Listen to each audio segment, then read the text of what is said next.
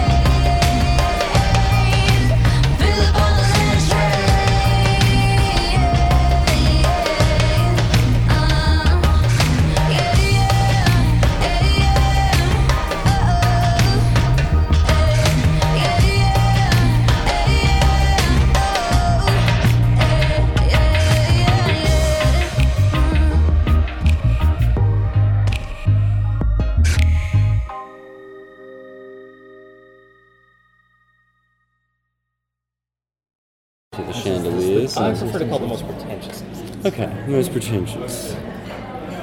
Um, this is uh, on the Road. This is our second interview in New York, and we are in the um, how to describe the building? The lovely St. Regis Hotel. Um, thank you, Jacq Cohen. She's gonna get mad every time I refer to her. Um, She's not here. she's not here. It's the ghost. She's the woman behind the man. you know? She's usually the.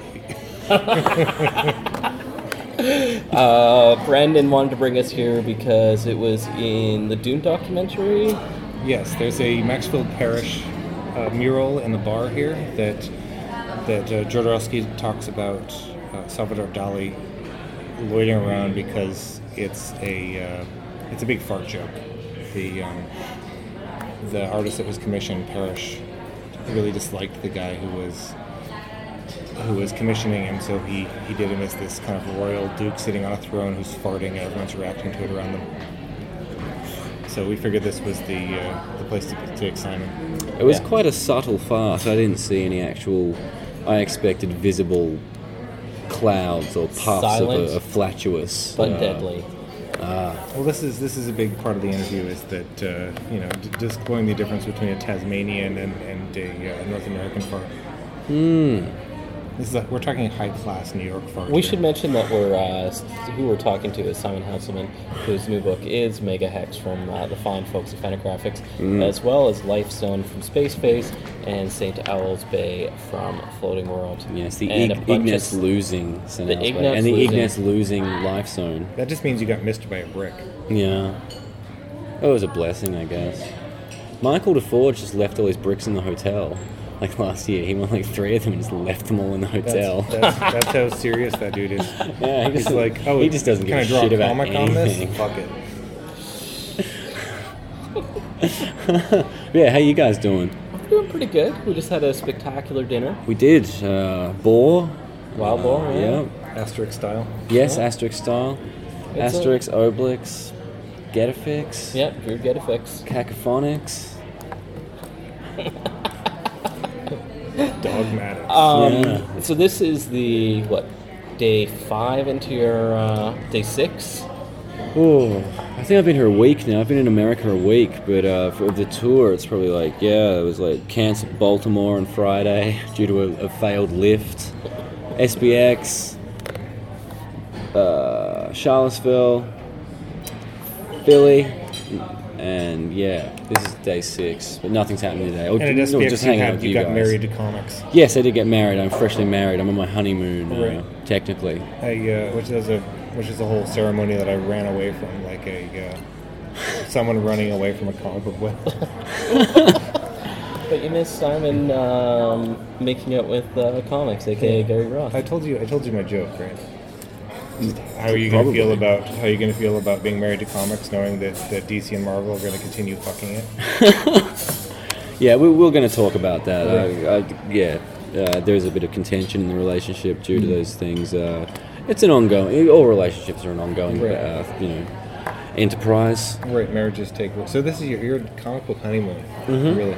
Yeah, I'm taking you to the beautiful. Reed just for that. I did a beautiful, uh, beautiful boudoir photo shoot the other night, and then consummated the arrangement by just reading some comics in bed. Nice. Bit of Burns, then you lose. Uh, this was quite sexy.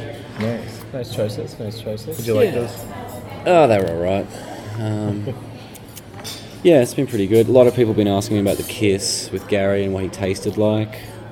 Uh, I keep on saying uh, cinnamon, halibut, uh, a touch of pineapple, and canker sauce. Nice. It tasted And- like the '80s and regret. yeah, and a little bit of venom, Yeah. a little bit of residual venom from his uh, before he was uh, declawed. Uh, yes, And uh, and then after that, you you've done one tour stop. uh, two. Two. You weren't listening earlier, obviously, Brandon. No, he did not do his research. No, and I actually just said it like minutes ago, and uh, yeah, no, uh, we did Charlottesville and Philly. No, both pretty good. Uh, Paul Pope was at the the Philly gig. heard that. You- yeah, you- he was there. It was. It, I heard it looked a lot like Simon Hanselmann with Paul Pope written on his chest, with shirtless. Yeah, there's a lot of rumors flying around. So the last time I talked to you, um, I don't remember when it was. It was a while ago though. I think it was like late 2012. I think it was shortly after nothing. Uh, shortly at Tumblr. I think I was just Tumblr. Just Tumblr was happening. Yeah. I, I Um, hadn't come out as a as a cross dresser yet, and was not doing Yeah, you gave any that of that. exclusive to the Comics Journal. Yeah, I was going to give it to you, but I, I just thought, nah, Robin doesn't deserve it. In that interview, it didn't quite sound like you'd you'd planned to to announce that. It felt more like was that was that is that correct? It was more just kind of a fuck it. All right, we'll talk about this. Uh, Sean asked me if I wanted to talk about it, and I was like, yeah, I guess. Like, yeah, it was, it was planned, I guess. He was like, do you want, you know, yeah, he, I was waiting for someone to mention it because I started doing all these publicity shots, and he said, well, you know, what's the deal with this? Do you want to talk about it? And I said, yeah, ask away. And I mean, it was kind of spontaneous, yeah. I did open up, and uh, big explosion of honesty. How's the reaction been? Um, nice. Predominantly, I got about 200 supportive emails, two death threats, which is, you know, good- comics. That's that's good. Um, a lot of guys came out to me and expressed similar things. My my mum finally found out like uh, a couple of months ago when a hometown newspaper ran an article on me, and she was actually really cool about it because like she's, you know, always been a bit homophobic. Um, yeah, she was really cool about it, and uh, I was just kicked under the table. I don't know if that was to, to stop talking. No, I didn't. I was. I'm not saying anything weird. That's when the shit gets good. Yeah. Yeah, no, it's been good. Uh, I had a great time at SPX, sashaying around, and nobody beat me up. Nobody spat on me. That was I nice. that's a, I think that's a good environment for uh, kind of people being how they want to be. Yeah. Everyone's there being nerdy, so why not be glamorous? Now, I'm just going to go right back to what we were just talking about before we start talking about SPX again. Mhm. Um, because I seem to remember, and someone else can correct me if I'm wrong, is after that entry, you also got a lot more um, relating that a lot more in your artwork. There's that series you did, I don't know if it's yourself or Meg with Boner. Um, Like the, the lingerie witches? what's that? Witches with boners? What? Yeah, thank you, Jacq. Yeah, I'd, I'd already done them earlier on. I think like early 2012, I'd done this Okay. like fake pornographic facsimile called Lingerie Witches. And yeah, then I did more, but I, I added a lot of dongs. I mean, Yeah, because I remember yeah. Lingerie Witches, but they didn't have. They all had hairy legs and hairy underarms. I, I was, you know, I was going for a standard of beauty. Uh, you know, you know, trying to not be a total sleaze, and I was going for a naturalistic vibe. But then I did an erotic show in Melbourne called Flesh Tones that my friend Michael Hawkins put together, and I just went dong crazy and started throwing some dongs around, and uh, yeah, they were fun to do. Um, yeah. I wonder about the relation of that to like being more open about cross dressing to exploring that more Yeah, in your art. Yeah, it's just being open about it. Yeah, exploring different forms of you know, yeah, gender fluidity, and I've been saying recently I just identify as a flesh swaddled skeleton, and just you know don't really see gender as you know a huge difference. You know. Do you have a preferred pronoun? No, I, I, he, I guess. Annie Mok at the thing the other night kept on calling me she, and that's fine, but I generally just go by he. I mean, when I dress up, I'm still just a guy. I'm just a glamorous kind kind of guy. And, you know, I'm not really a guy. I don't know. But yeah, he's fine. She. You can call me Skeletor. Like, you know. So we're, we're talking to Skeletor here. yeah. So it's interesting. Has, has making it public been something that forces you to address it in a different way than just something that you are aware of, but um, but don't have to discuss on on interviews? Well, I, I've talked about it getting blended in with publicity stuff, Right. like, uh, and people don't recognize me like this. Like right now, I'm just dressed in a hoodie and jeans. Let's be honest. You are w- like you're wearing your hood up. Yeah. And and like Saturday night I'm talking to you, and you had your hood up, and I, that's something I'm really interested about because when you're not you're not in drag and kind of more concealing. Hmm. Well, I do like to conceal myself. I don't really feel comfortable as a male, or just yeah. I, I like the hood. I like the anonymity and being covered up. It's a nice disguise, the the drag or whatever you want to call it at the cons. It is like a character. I do like you know sashay around the floor, and it feels like a, a certain wall of invincibility and distance between me and the public. And do you feel that people treat you fairly different when you're like that? Yeah, I think so. Yeah, and people are disappointed when I'm just dressed like this. I, I, felt a sense of disappointment or weirdness at the Philly thing the other night, but then I heard that you know about Paul Pope doing the shirtless thing there, so I was like, right. I mean, I, I was going to do it for Philly, but I just didn't have time to get changed, and uh, and then I was like, oh, how lackluster, and yeah, got the shirt off. But I mean, there's also something there where you're kind of like navigating this thing where this expectation that's kind of not an expectation of the work. Yeah, well, it's- outside of the work completely. It's a whole different world of, of performance. Uh, but I like that. I think as an artist, just you know, you have to try and razzle dazzle people to an extent, and try and go above and beyond to entertain people. And yeah, you know, I'm just trying to be a, a triple threat, Robin and Brandon. Just you know, just Why are uh, you calling us that? hmm? What, what happened to your names? oh, Brandy. Yeah, I actually did slip up and call uh, Brandy Brandon then. Brandon Yeah. Graham is officially Brandy Graham I've got a, now. I've got a tour name. It's catching on. It's a, it's a little more glamorous than Brandon. I'm not I gonna like lie. Brandy. I think it's good. Would it be Brandy with an I or a Y? Why? Uh, I, you know, it's actually Why? spelled. The Yeah. funny thing about the name is actually spelled Moesha.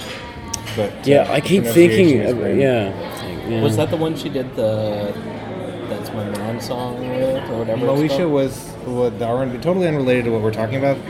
The thing that you think you're talking about is that uh, the R&B singer Brandy, uh, Yes. Ray J's older sister. Um, uh, his sex tape is fantastic, by the way. If you haven't had the time to check it out. I like how we're trying to get really serious and now we're here. Yeah. I'm sorry, Simon. Uh, Brandy's little Brandy's little brother is lame. You know that now. I think it's the line. Uh, anyway, uh, Yeah, I can't stop thinking about that Brandy. Yeah, Moe- Moesha was the was the sitcom that, that the Brandy. I think that's a good thing, though. I think that association can only help your career. Yeah. Mm-hmm. Wait, wait, wait, wait. I was derailing the conversation. I'm sorry, Simon. No, no, I don't mind at all. I'm, I'm quite tired. I've only slept about two hours uh, each night for the last week. Has Uh, your tour been kind of a slave drive? yeah, 32 hours to get here, and then I had a day of rest, and uh, it's just been go, go, go. I signed for five and a half hours on Sunday and four on Saturday. Just a real, you know, I love it. I love signing. Nice. How, how's the how's the audience been when you when you do these signings? Really good. I, I went to other people's tables and sat at like Julia Gfrörer's table. Gafarfernhoff. And there was some like really just weird customers, just like oddballs. And Fantagraphics get some weirdos as well. And just a lot of it's just the odd.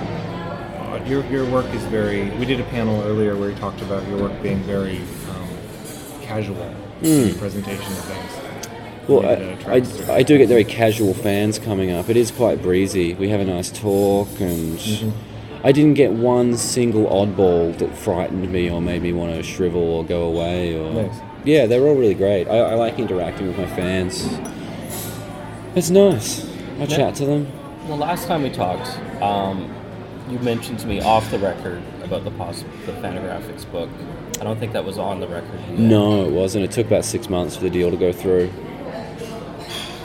And that is. Uh, Well, they, you know, Jacq, who isn't here, is, is not pantomiming faces at us. Hmm. they're they're a big classy company. You know, they've got to like you know sort out contracts and stuff. There was like checking into the rights. I heard the like, publisher you has a has a has a Scrooge McDuck style money bank that he swims in. They have to they have to actually put in scuba gear and, and uh, dive down and find him in. Yes, uh, that's where all the Kickstarter money went. Mm-hmm. it's just in Gary Groth's big money bin. He likes guns as well, so he shoots the money. Uh, Um, but I'm wondering about um, that work, um, approaching it for the for for ultimately for a book, and how that kind of changed the process of like instead of creating for just you know content, creating content to get out of there. Yeah. Like you know, like oh shit, this is a book. This is gonna have a cover on it. Yeah, it, it wasn't too stressful. It's essentially the book I just wanted to make. Like, it's Megahex is essentially the first uh, four issues of the Megahex mini comics I made before I gave up making mini comics and started the Tumblr. And then it's all the leftover material that I wrote in 2011 that would have been the rest of that series of mini comics. So it's really just all of those collected. And I mean, if I could have had my way back in the day, I wouldn't have made mini comics. I would have made it as a big book. So really, Fantagraphics just enabled me to make the big book I wanted to make. So it was just finishing the work really, and just putting it in a reasonable reading order. And so when, when Fantagraphics contacted you initially, you were were you in the middle of working on the work that's published in Megahex? Uh, yeah, I mean, a lot of it was done, and I had a lot of scripts lying around for what I wanted to finish. Then I got sidetracked with Life Zone for Space Face Right. and the other stuff, and Truth Zone. Uh, yeah, I'm always working on a lot of things at once. Do you think it affected your your work once you realized that it was going to be published by Fantagraphics by, a- by a bigger publisher? No, I don't think so. Um, Tell me about the, the dance of joy that you did with that. Oh, I went. cra- Obviously, yeah. I've, I love Fantagraphics. Like I have for years. So I, I just lost it when they wrote to me. It was just like, I, you know, I was always scared to send stuff to them. Like I've talked to friends in Australia. Like none of us send anything to Fantagraphics, and uh, you know, it sounds kind of scary on the website. Their unsolicited submissions kind of guidelines, and it just, it kind of sounds pointless in a way. or just kind of like. You feel self-conscious and like I'm not going to get through. Like I'm not good enough. You, you, especially in Australia, you're so far away from everything. It's just It seems incredibly unrealistic. So for them to contact me, because I was like sending stuff to like Image and like Marvel and like Top Shelf and No- Brow and anyone that who had submissions. I was just I was reading Tom Spurgeon's comics for reporter resources in the bookstore where I worked and just like how can I get out of this mini comic ghetto? How can I but yeah, I was too scared to send stuff to Fantagraphics. But then Jacq Cohen from Fantagraphics wrote to me, and I lost my shit. And What a jerk. yeah, but it, yeah, it worked out. They signed me eventually, and uh, they believed in me. And I don't think they did initially, but um, I don't know. but they do, and it worked out really well. And uh, yeah, I showed them. Book's doing pretty well. Well, it's interesting because I wonder if it like a lot of fan. I, my when I when I pick on Fantagraphics, it's that they uh, they have these amazing cartoonists in the '80s, and a lot of I feel like a lot of the aesthetic is being like, all right, we found some of the best cartoonists in the world. We're done now. And Well, they've all defected to uh, Well, yeah, yeah. different publishers, sadly. Uh, So it's really nice to see, uh, just, you know, see cartoonists like you and Liz Suburbia and everything come out because it's this total new guard of. of Yeah, well, people like a couple of years ago were saying Fantagraphics like is just you know repackaging, doing the peanuts, and they're not publishing young cartoonists. Right. But there really is a huge amount of young cartoonists at the moment, like me, Van Sciver, Gaffer. I think it's just a it's a long Forsman, shadow cast by by the Stein. Hernandez brothers and all those guys too. yeah, all those legends Like, from the it's like, eighties. oh yeah, where's the next Eleven Rockets? Chop chop. But yeah, This there's a lot to lay on someone. There's a shitload of new stuff coming out of Fantagraphics. Um, it's all it's all bullshit. The Disney graphics cracks are unfounded. They're not putting out Garfield next year. That's the rumor as well. I don't know. I don't know who started that.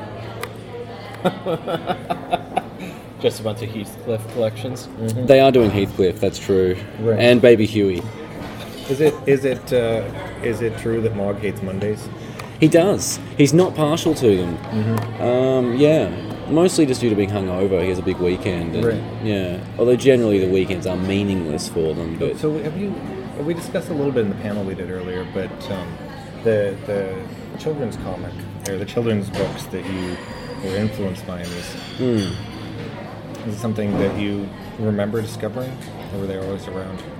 I don't particularly remember discovering them. They were just, they were just always, always around. I had a lot of kids' books as a kid. My mum always stocked the place up with books. Uh, I think to keep me from going to jail. A lot of my friends from elementary school, as you call it over here, are in prison now for manslaughter or uh, armed robberies. So I think my mum tried to turn me to a nerd kind of consciously, and she did a good job. And yeah, always had the Megan Mogg books around. Just uh, they're ingrained in me. I used to draw like that in high school, like Jan Pieńkowski, who kind of looks very DeForgy. I was doing some like scan warps of the Megan Mogg kids books for like a reading I was going to do, where I, I do a reading of the kids book and then it slowly like morphs into my Megan Mogg. And the coloring is really DeForgy. And I sent them to Michael, and was, he was like, "Oh wow, yeah, it looks just like my stuff." And wow, cool. I need to check it out, eh? yeah, it's nice. Finish up Isn't this it? bag of milk.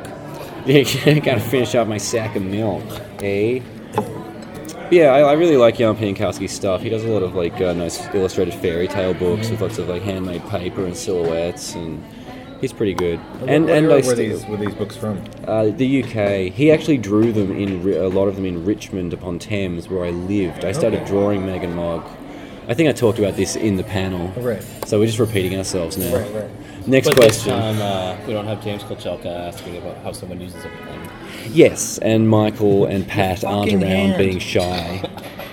was that Kochalka in the audience? Was it? that was Right. Kochalka asking about the uh, asking Patrick's question about the pen. I think he stood up and asked everyone if, if he was adorable. Ah. Like, sit down. I didn't realize that was Kochalka. He bailed me up a bunch of times out in the uh, the lobby, but uh, yeah.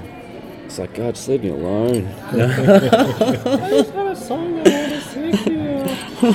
think I did make some sort of superstar crack as well. That's good. Um, so no, I was interested in, what what uh, like how long ago the children's books were made. Uh, 70s. Okay, so is that Early is the- 70s. Is the author though still alive? Uh, Helen Nicoll, the author, passed away about two years ago, and Jan Pieńkowski is still alive, but I think he's advancing in age. There is actually a Canadian uh, animated version at the moment of the kids' books where Avril Lavigne does the voice of Meg. What? Yeah, Robin's yeah, upset. This yeah. over. Check it out, Robin. The the wife of Nickelback. Yes, yes, of Chad Kroeger. And actually, around the time I was like navigating the deal with Fantagraphics, it was announced at Comic Con there was going to be a partial live-action CGI Megan Mogg kids movie coming out around the same time as my book i- in 2014. But I, and I was like, "Fuck, this is bad news." But that movie got lost in development hell. Thank God. Thank Groth. Yes, thank Groth. Right. So I'm interested in. Uh, did you did you identify with the with the characters in that? Oh, in the kids' book, not at all. It's it's it's very early learning, and uh, it's like you know, Meg's casting a spell. Oh no, it's gone wrong, and she's trod on Meg's tail, She's hasn't being she? tried for witchcraft now. Yes. What's she having for breakfast? It's all just about breakfast and, and spells, and th- yeah, they're quite. I get I get fancy. I, I would fancy spell of breakfast myself. You love a good breakfast. Um, tell me about the long game with uh, Megan Mogg, um, because if I remember right, Mega Hex is actually like a second book. There's early stuff to the story. What do you mean a second book? I thought like somewhere that like I mean, you know Mega Hex doesn't start with Mega Hex like Well, it does. I mean, Megahex is the, the- it's the definitive article. There's Life Zone and St. Owl's Bay and other things floating around, but I just see them as offshoots of Megahex. They're just like expansion packs. Uh, I mean, yeah, Megahex. Al moves out at the end of it, so the long game is there'll be Meg's Coven, which continues the story. Okay Al has, you know, he's living on his own. Meg has to go back and deal with her mother's escalating drug problems and, you know, deal with her own drug problems. And Morgan Werewolf Jones will be alone with a bunch of heroin in the house. And a bunch of stuff will happen. And it'll sync up with the Christmas 2017 story where Werewolf Jones dies. And it'll be quite sprawling. It'll probably be at least 400 pages. It'll be as funny as the usual stuff, but also it'll go a lot darker and a lot more dramatic. It's like my movie. there's no like, uh, trepidation of putting forward here's what I'm going to do for 400 pages three years from now No, I, I've already done a, a 244 page graphic novel, which I learned a lot of lessons from. I'm, I'm not releasing it, but Yeah. I, I'm gonna like try and do Meg's Coven in like four yearly 100 page chunks. And there's also a bunch of other satellite material that's set before Al has moved out, because there is becoming a complicated chronology with it now. Like I, you know, I kind of screwed myself with Al moving out at the end. I really wanted to do that ending, especially because there's the horrible kind of sexual assault story. So there's the bit where Werewolf Jones and Al have consensual sex, which I think sort of adds to the weirdness of that assault. And then uh, that is also the catalyst for Al moving out, the the assault part. I, he had to move out at the end. He had to make some sort of stand. But you know, they'll live together again. He'll get sucked back in. Uh, yeah, it's going to go through a bunch of different cycles. I've got it all roughly planned out, and there's all the Vice stuff as well. But that's kind of set during a generic time frame.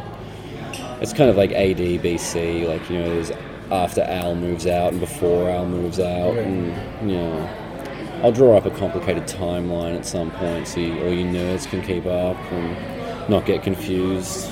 It'll be like the thing that Kim Thompson used to do of what Love and Rockets books you need to read in what order. Yes, Fantagraphics will have to put out a really convoluted, confusing list of. Go through like multiple order of the editions of the books. same book, or like half the book and then a third of another book. Yeah, I'm going to make it really confusing. Just impenetrable for people. Just impenetrable. That's always the goal. Um, now the story length. Are you kind of getting more and more comfortable with the longer story forms? Uh, yeah, kind of. I've been doing shorter stuff recently for Vice and not really enjoying it. I do prefer uh, expansive, wide-laned, luxurious pacing. So, I mean, I'm, I am scared of doing a longer thing, but It's part of that the, um, with the short story really having to be dependent on having that punchline sooner, and not being able to just allow the characters to breathe? yeah, I, I like to pack a lot in. I like to have like th- at least three or four things going on in every strip, and you know, the main punchline or anti-punchline, like depression punchline. I just I like room to breathe. I don't like working to a rigid kind of two-page thing. I, if I want it to be three or four pages, I mean, I, most stories I write, I'm like, okay, it's going to be 20 pages, and then it turns out being 100. I, I like Yeah. luxurious pacing. So, Tell me what the catharsis you get from this work. um, Because uh, we got pretty in depth with a lot of stuff in the last interview hmm, about your personal life mhm. that I feel like we talked about that's coming up in the story. Oh, oh like uh, the my mom drug addicty stuff. Yeah. Yeah, well, I mean, there's a lot about therapy. It's working through stuff. Like uh, the week before I went on tour, my mom was back on the crystal meth. Uh, I'm paying for a rehab at the moment. I was, it was sort of getting me down. It was making it very difficult to get everything prepared for the tour and to keep. I didn't want to come really. Like I was kind of freaking out. Like I'm so fucking tired. I'm so fucking stressed. I don't want to go on this fucking plane ride. Like I can't handle a month fucking away from the studio. But now that I'm here, I love it, and I just don't want to leave. And I'm sort of hooking up opportunities over here, and things are going quite well. And uh, you know, I'd like to move here at some point. But yeah, it's it's all it's therapy. I've, I've quit seeing my therapist, so working on this shit is therapy, really. You know, I, I read stuff years later, and I'm sure we all do. Or, or no one else here draws comics except for Graham, but I'm, I'm sure Brandy looks at stuff and oh, Yeah, yeah, yeah, you no, recognize it's- things it's you were working through, and Yeah, and you can't you can't always tell what you're working through, very definitely. It's and a- I yeah. also have that very same experience of dreading trips, and then when you're on them, it's uh, you know you've gone off to Narnia and you're going to return to the same age, it'll be okay. And it, yeah, putting this shit on paper, the heavy shit with my mom, it makes it easy to deal with and process. Like, it moves it from reality. I can analyze it, make it seem less real, and also it turns it all into story ideas. Whenever my mom flips out again and backslides, I can be like, awesome, more story ideas. Wow, there's more of Meg's Coven. Like, I thought it was over, but no, now I've got more ideas. Does, do you find yourself doing pretty direct uh, analogies in the story, or is it or is it kind of couched in other things? It fluctuates. I mean, sometimes it's just like raw and like straight as it happened, and other times, you know, I embellish things, and it changes. I've got to stop saying that it's so autobiographical because a lot of reviews are saying what disgusting characters they are. Right, How could anybody, you know, like the Klaus quote? It's like I never want to hang out with any of these people ever again, and it's like, well, you're going to have to hang out with me next month, Klaus. Yeah, that's Like, you know, hilarious. look out. I, I got a review because King City was the, is the book of mine that I always describe as my most autobiographical thing, and Hmm. um, and I had a I had a, um, a meeting with the, one of the editors at Tokyo Pop before I uh, managed to cut those editorial chains and, and, and be free, and and it was great because they were like. They were like, "What's the story arc here? This guy's a total fucking loser. Like, you know, where's he gonna go? He has to get his shit together." And I'm like, "I know, man. I know." yeah, it's kind of insulting. Uh, yeah, yeah. But that's what we get when we just, you know, with these minstrels just bearing our souls. And, Well, hopefully uh, it's honest, and you're talking about things that you're uncomfortable about with yourself. And, well, I am, yeah. I'm, you know, pl- you know, plunging in depths, and and a lot of it's stuff my friends have done, and I'm just condemning my friends, and Mm-hmm. and and just freely showing it. Like I'm, you know, like the sexual assault one. I feel quite uncomfortable about that, and people write me and kind of. Right. Don't like it, and I try to explain. It's something. It's just what how how it was where I grew up, and that's what people thought were funny. And Mm-hmm. Right. I'm not reveling in it. I'm not trying to approve of it or condemn it. Really, I'm just showing it. And right, just dealing with it. I put the trigger warning on the cover because you know in this day and age, you know, people get sensitive about things, and you know I don't want anyone to be offended by it and stuff. They need to, you know, that's- and that, I wonder, is that is that part of you, your your comic, uh, pe- people noticing your work coming kind of from an internet Tumblr? yeah, definitely. That's definitely their internet thing. I mean, the trigger warning thing. That's just an internet thing. Right. No one else has trigger warnings. trigger warning. Yeah. it's you know it's a very internet-based work. I, I Right. guess it's, that's how I made my name, and people still call it a web comic, even though all the stuff I put online is just from mini comics. Right. I only made the Tumblr because I couldn't make money making mini comics. Do you feel that your peer group is online? Yeah, I think everyone's pretty much online. Like I've said, like MySpace was a band database back in the day. Tumblr is like sort of a comics database. Everyone's kind of on there, or you should be.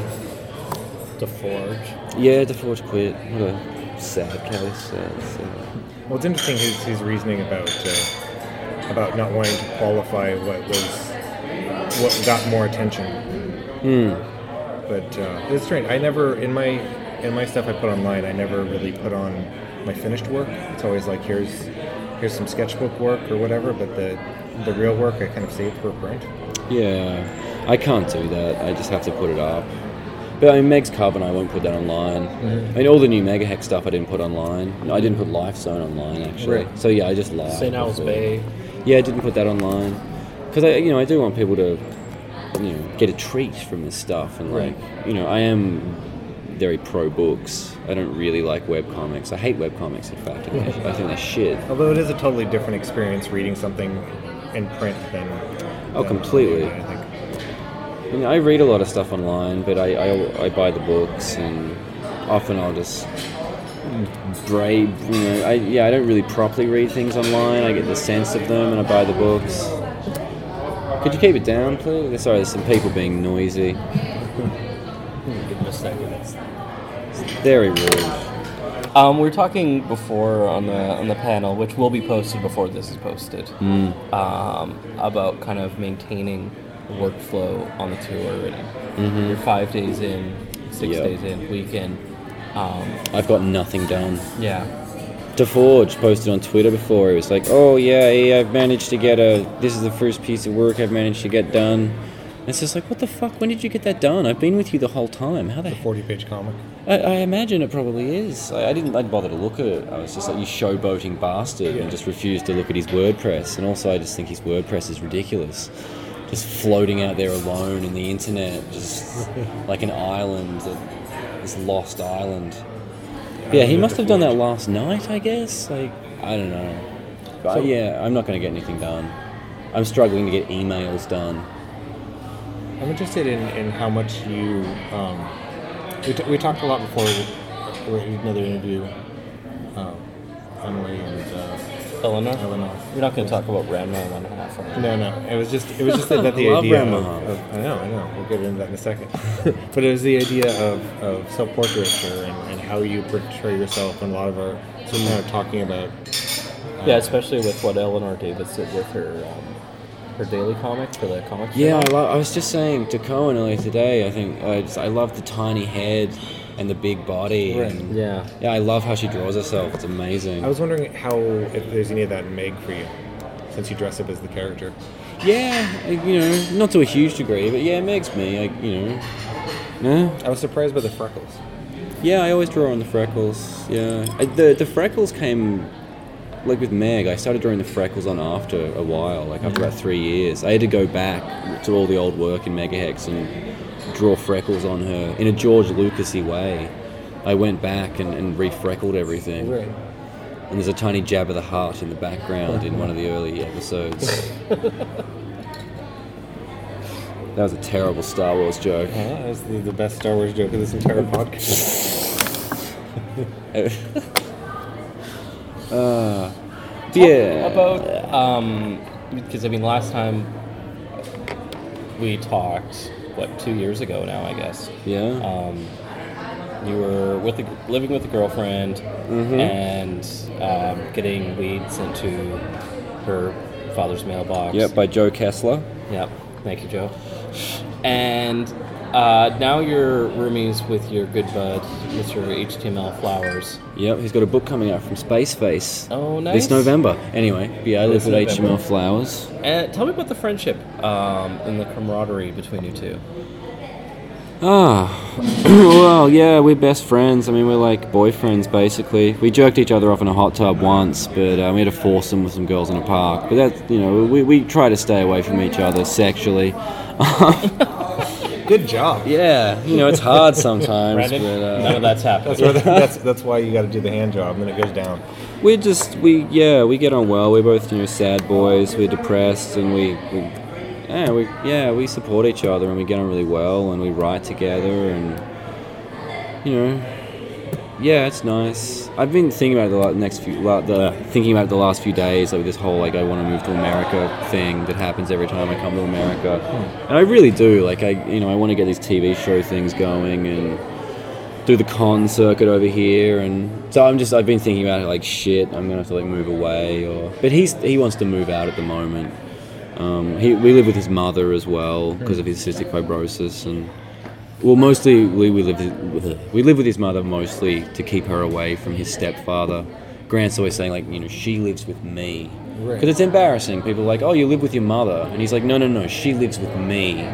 Like, you know, Sounds like you're both kind of uh, dealing with uh, dealing with a lot with your parents. Do you think that that was a, a connection at all in your friendship? Oh, definitely. Uh, yeah, his shitty fucking dead dad was a real fucking deadbeat. My, I haven't spoken to my dad for years. My Nazi-loving, fucking queer-hating, disgusting father. And I, I don't know if my dad's that bad, but he, we haven't talked in years. And he said some weird shit the last time I talked to him. And I'm pretty sure he doesn't approve of the cross-dressing stuff. And yeah, Grant's stepfather was a piece of shit, and Grant's mum drinks a lot. Like she gave me all her booze a couple of weeks ago because her liver is fucked and she's not supposed to drink anymore. And. We've all got substance use problems in the house, and yeah, I don't know. Grant and I are a good support network for each other. I'm worried about him while I'm away on tour, um, but yeah, we can't stay attached to each other forever.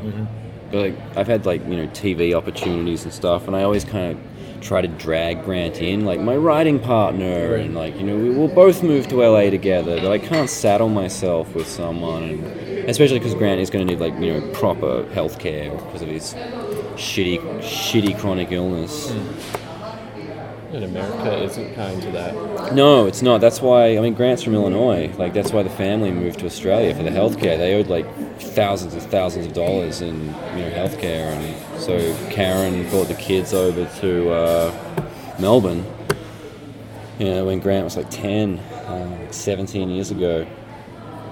But yeah, we get on very well. He's my writing partner. Have you guys done any comics together that have been published?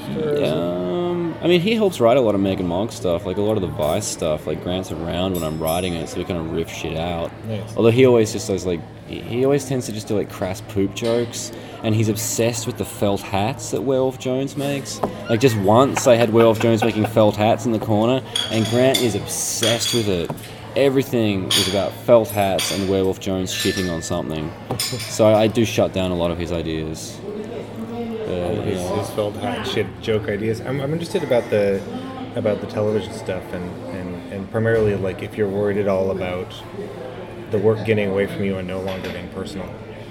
Um, yeah, I mean, there just have to be a clause in the contract that the show is a separate entity, that I can do whatever I want in the comics realm with Meg and Mogg, and the show can be based on that, or it can be me and a bunch of writers, or just a bunch of writers without me doing it. As long as I'm getting lots of money and I can have a nice apartment and keep drawing comics and afford food, I'll be pretty happy.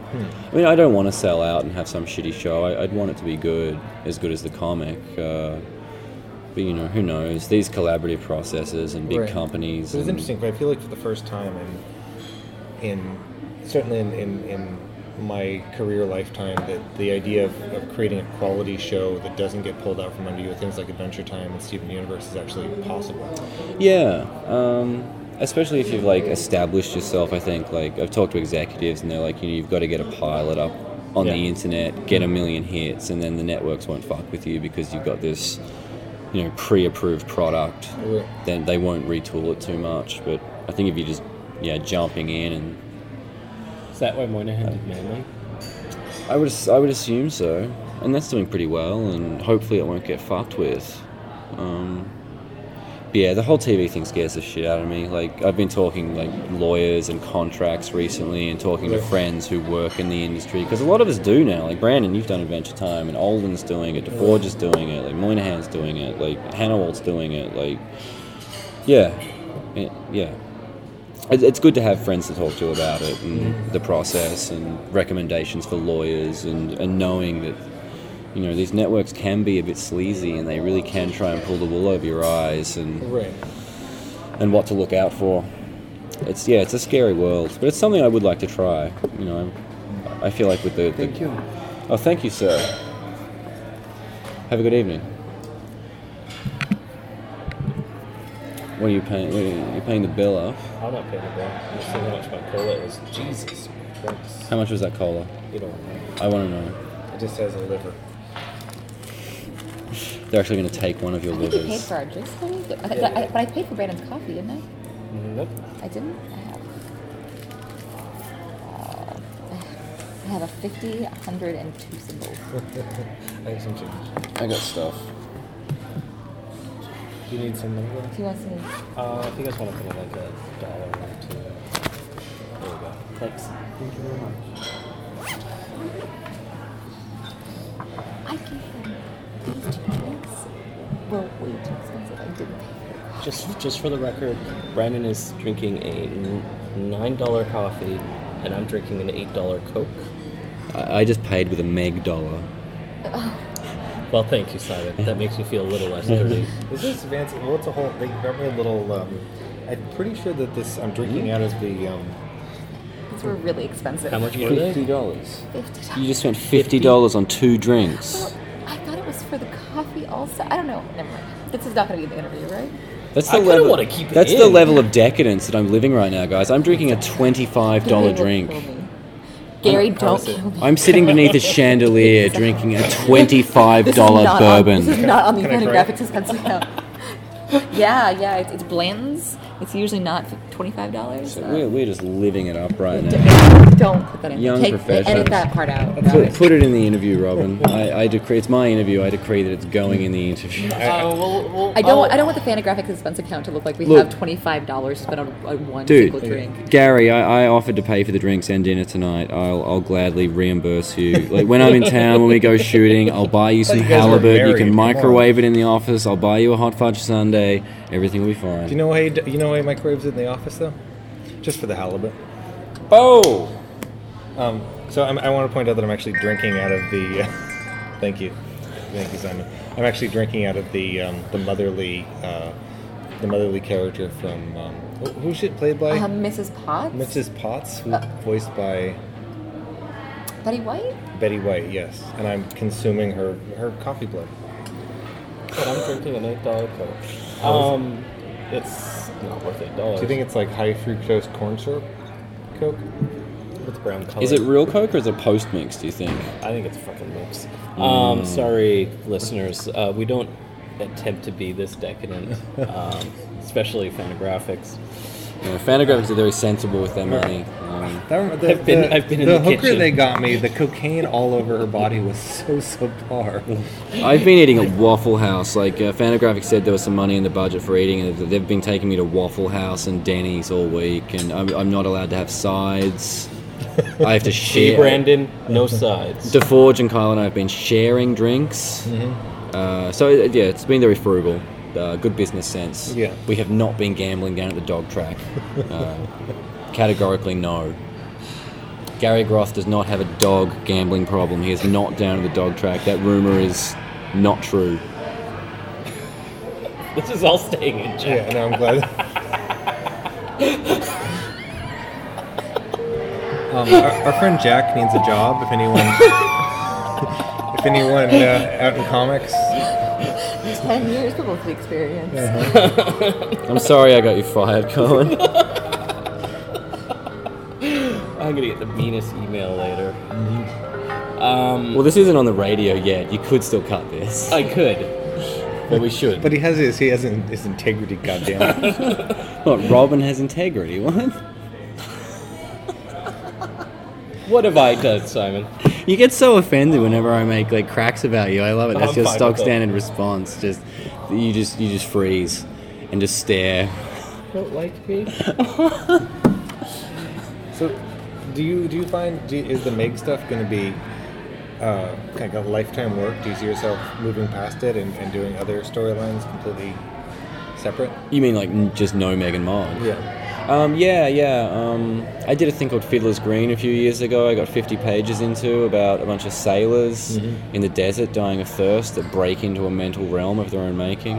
It's just based on a novella from the 60s that I'm obsessed with, a very obscure novella by a British writer, Richard McKenna.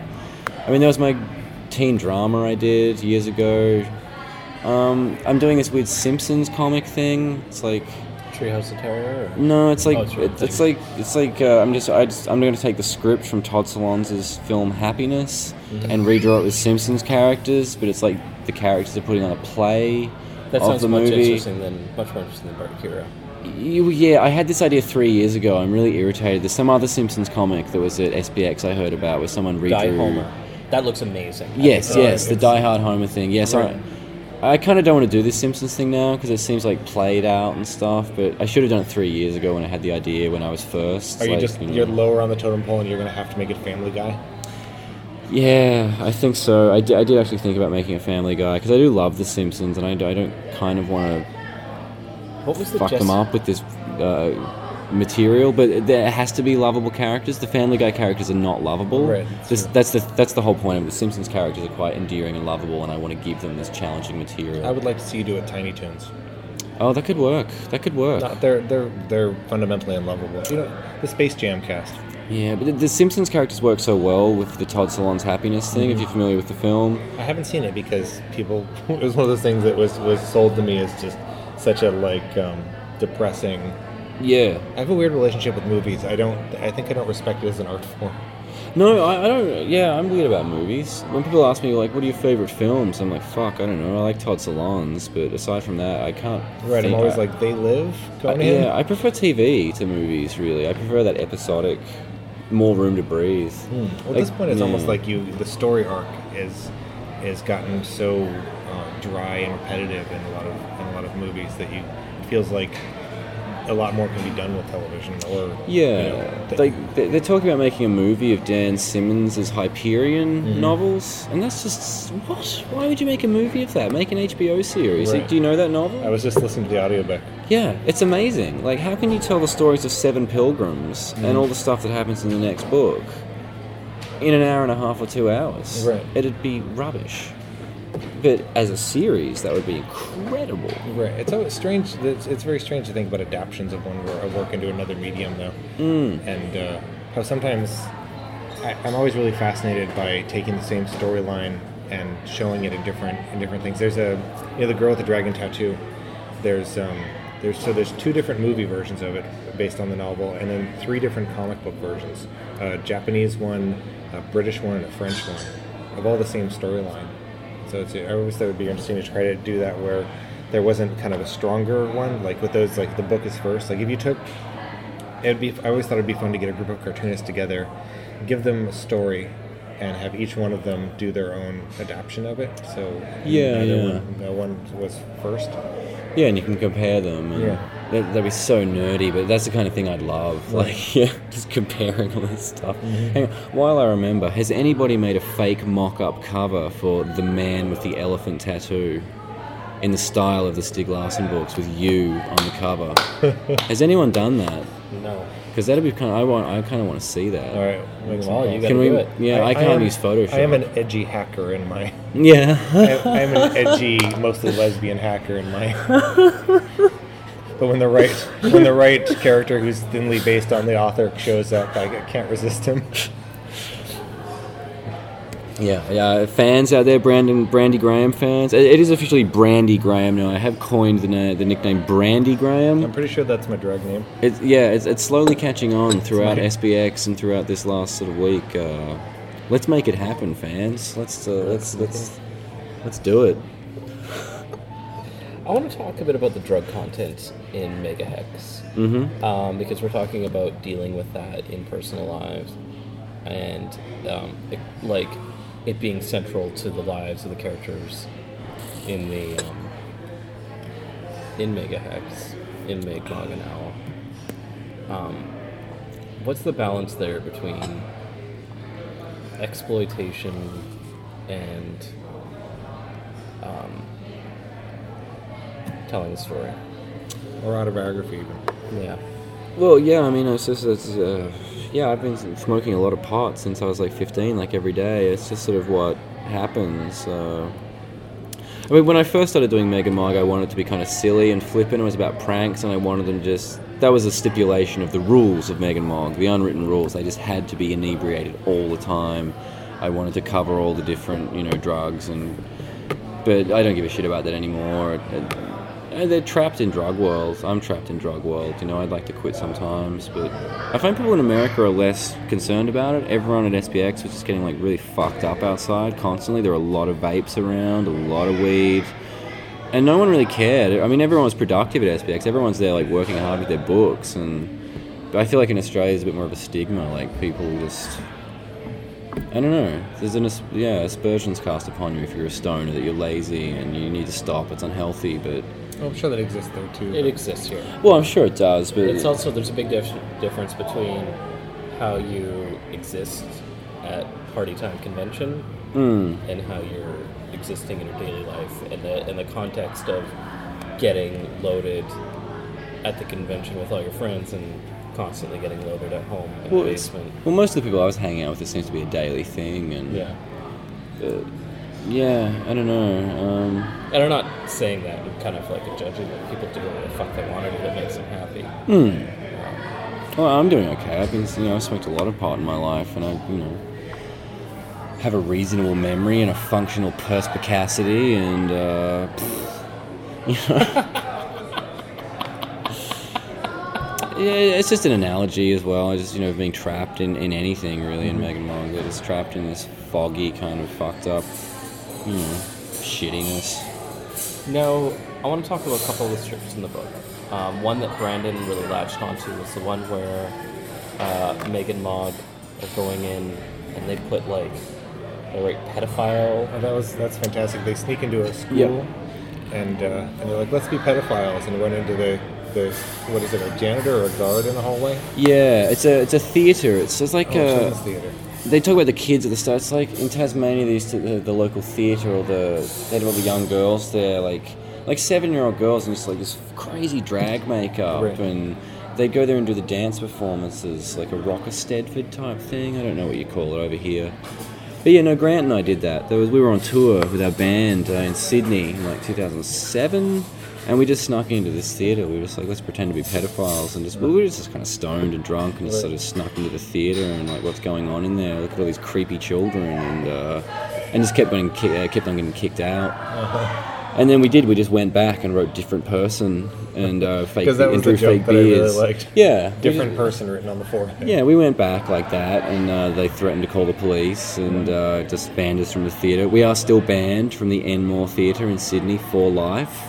I'm sure they've got our pictures up with fake beards drawn on and different person written on our foreheads. So they Fantagraphics actually- do not book any signings there or events. Yeah, it's Actually, not uh, the Enmore Theatre. They actually took Polaroids of you, and, and No, I don't think they did, but they may have. I mean, they probably the got thing they do in security New York footage. is really interesting when you go into the grocery, like like some grocery stores in Queens or whatever, where they have a wall of shame Yeah. of people that, that aren't allowed back in, holding up what they've stolen, which is really really interesting. See, we don't have that in Australia. I've never seen that. It's a different, it's a, it's like a different country. I mean, I've never seen God, anywhere. God bless this country. I don't know if it's a good thing, but you know. I'm looking forward to when you have more time in Canada, you get to experience that country. Mm, I want to see these milk sacks that I've been hearing so I've much never, about. I've never seen one. I don't think they. I think it's some kind of Canadian Illuminati thing. Eventually get brought into a back room and be like, "You've been here long enough. We know you're not a plant. Uh, you get to see the milk sacks." Well, I can only hope. Hopefully, TCAF next year I'll get to slurp down some milk sacks.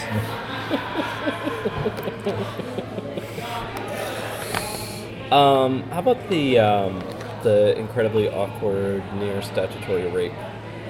The owl, yeah, the Yeah. with owl uh, happened to my friend Carl, my current bandmate in the band I'm in. Um, about 2005 in Hobart. It was his birthday. Our friends Colin and Reggie picked him up. Thought it'd be hilarious. It just as the strip happened, they just picked him up, got him really fucked up, took him to this house and did that, and they thought it was hilarious. No, no, no, not that one. The one where Owl almost gets it on with a 13 year old. Oh, I shouldn't divulge. That wasn't me, but I'm, I'm not going to divulge who did that. Oh, was it? No, I won't say who it. I'm kind of drunk, so I was going to say who it was. But yeah, it was a friend of mine. It happened to someone. They were about 18, 19 at the time, and they were hanging out with this girl. And it turned out, yeah, she was like turning 13 at the birthday party.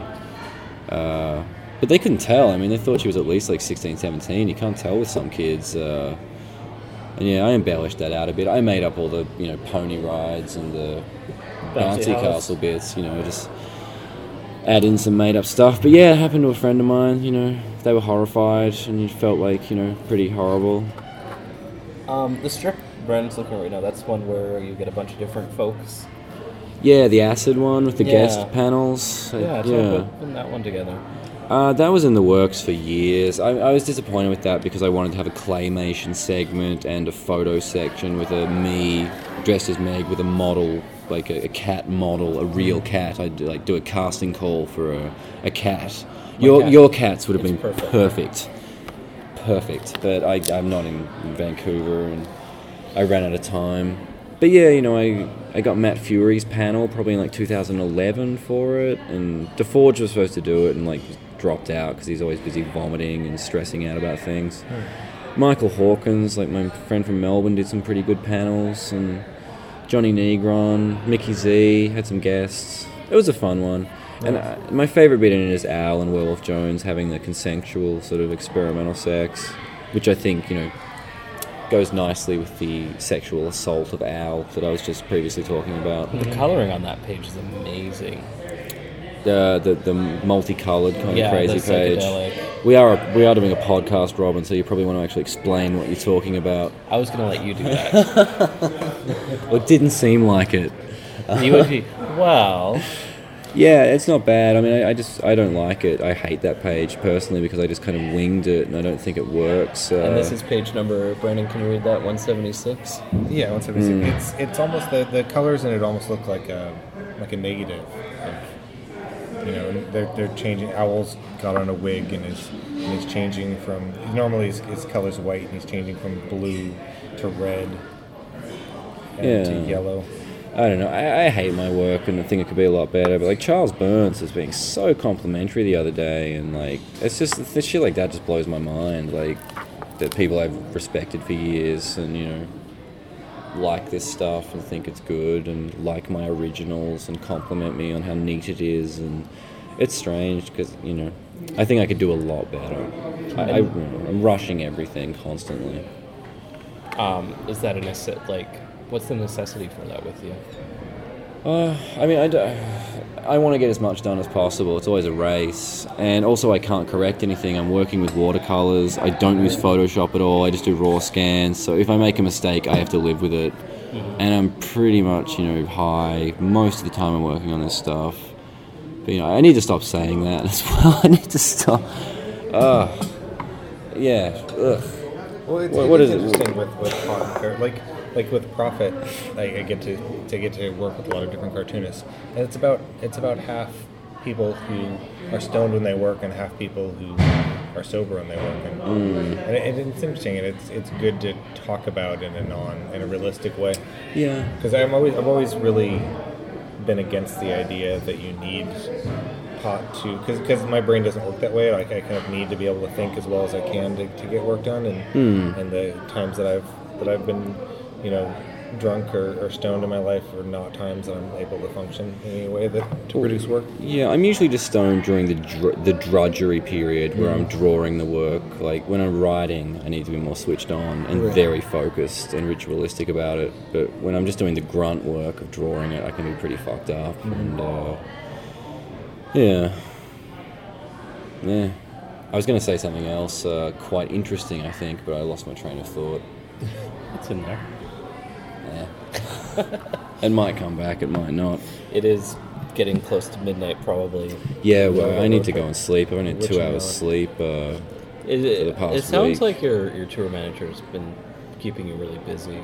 well, it's it's okay? a, it's a, yeah, no, it's a really good It's tour. We're doing a lot of stuff, and uh, I know what I was going to say in regards to pot. Just like during the signing the other day when I was doing five and a half hours, uh, a fan got me stoned. They were like, "Hey, you want to come out and like take a break?" And I drew like crazy when I got back. Like, uh, yeah, I just got it gets really flowery, like just more. Yeah, I don't know, looser, just more experimental, and it was uh, it was really good, and yeah, it really helped. Does it speed you up in a way?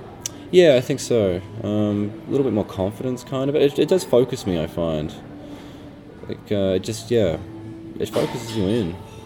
The last time I last time I smoked pot, I had to go into a I had to go into a restaurant and order fries, and it was the most stressful experience of my entire life.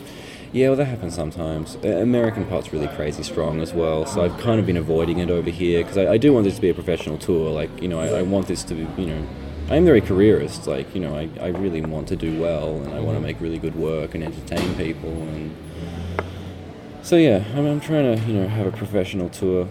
Need to get more sleep. I'm keeping busy on it, yeah, and that's a good thing because, uh, I don't know, I enjoy this shit. Wow, there's someone outside wearing a crazy hat. Welcome Maybe it's Rihanna Upper- again. Upper East Side. Um, Simon, thank you for uh, coming and joining us this evening. Uh, thanks, guys. Um, yeah, it's been a pleasure. I like hanging out with you guys. It's been interesting doing this live, twice in one week. we'll see each other again soon. He'll be joining us on the uh, Gary Panter interview probably. Oh yeah, okay, okay. Three times in one week, we're going to be seeing each other and doing a podcast. I don't know if you know, but we just do a we just have a Simon Hanselmann podcast that we run now. Yeah, yeah. We could It's just probably sort going to of- be our most popular show to run. Yeah, I'm looking forward to the Panter one. Which should be pretty good. Uh, Patrick Kyle and Michael DeForge will be joining us. yeah, and that one's going to be. Um, I really want everyone to be talking. Like, really ask Gary questions, ask Michael questions. Like, I really want to be open. Um, part of going into it is I know Gary has done a million of the same interview, and I don't want to do that. I want to respect Gary, like being the man that he is. I just want to ask him about those hippie necklaces and where can I buy Heard about that yesterday. Thank Only you so yesterday. All right, thanks, guys.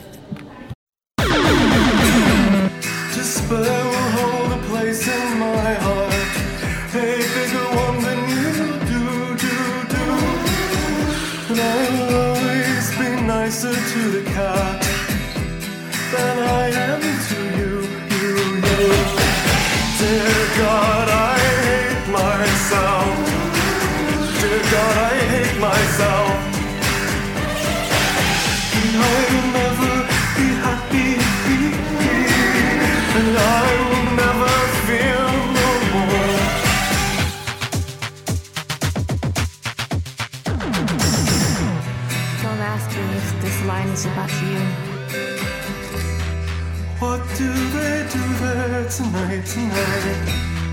Why do they go there? Alright, alright. Why do they?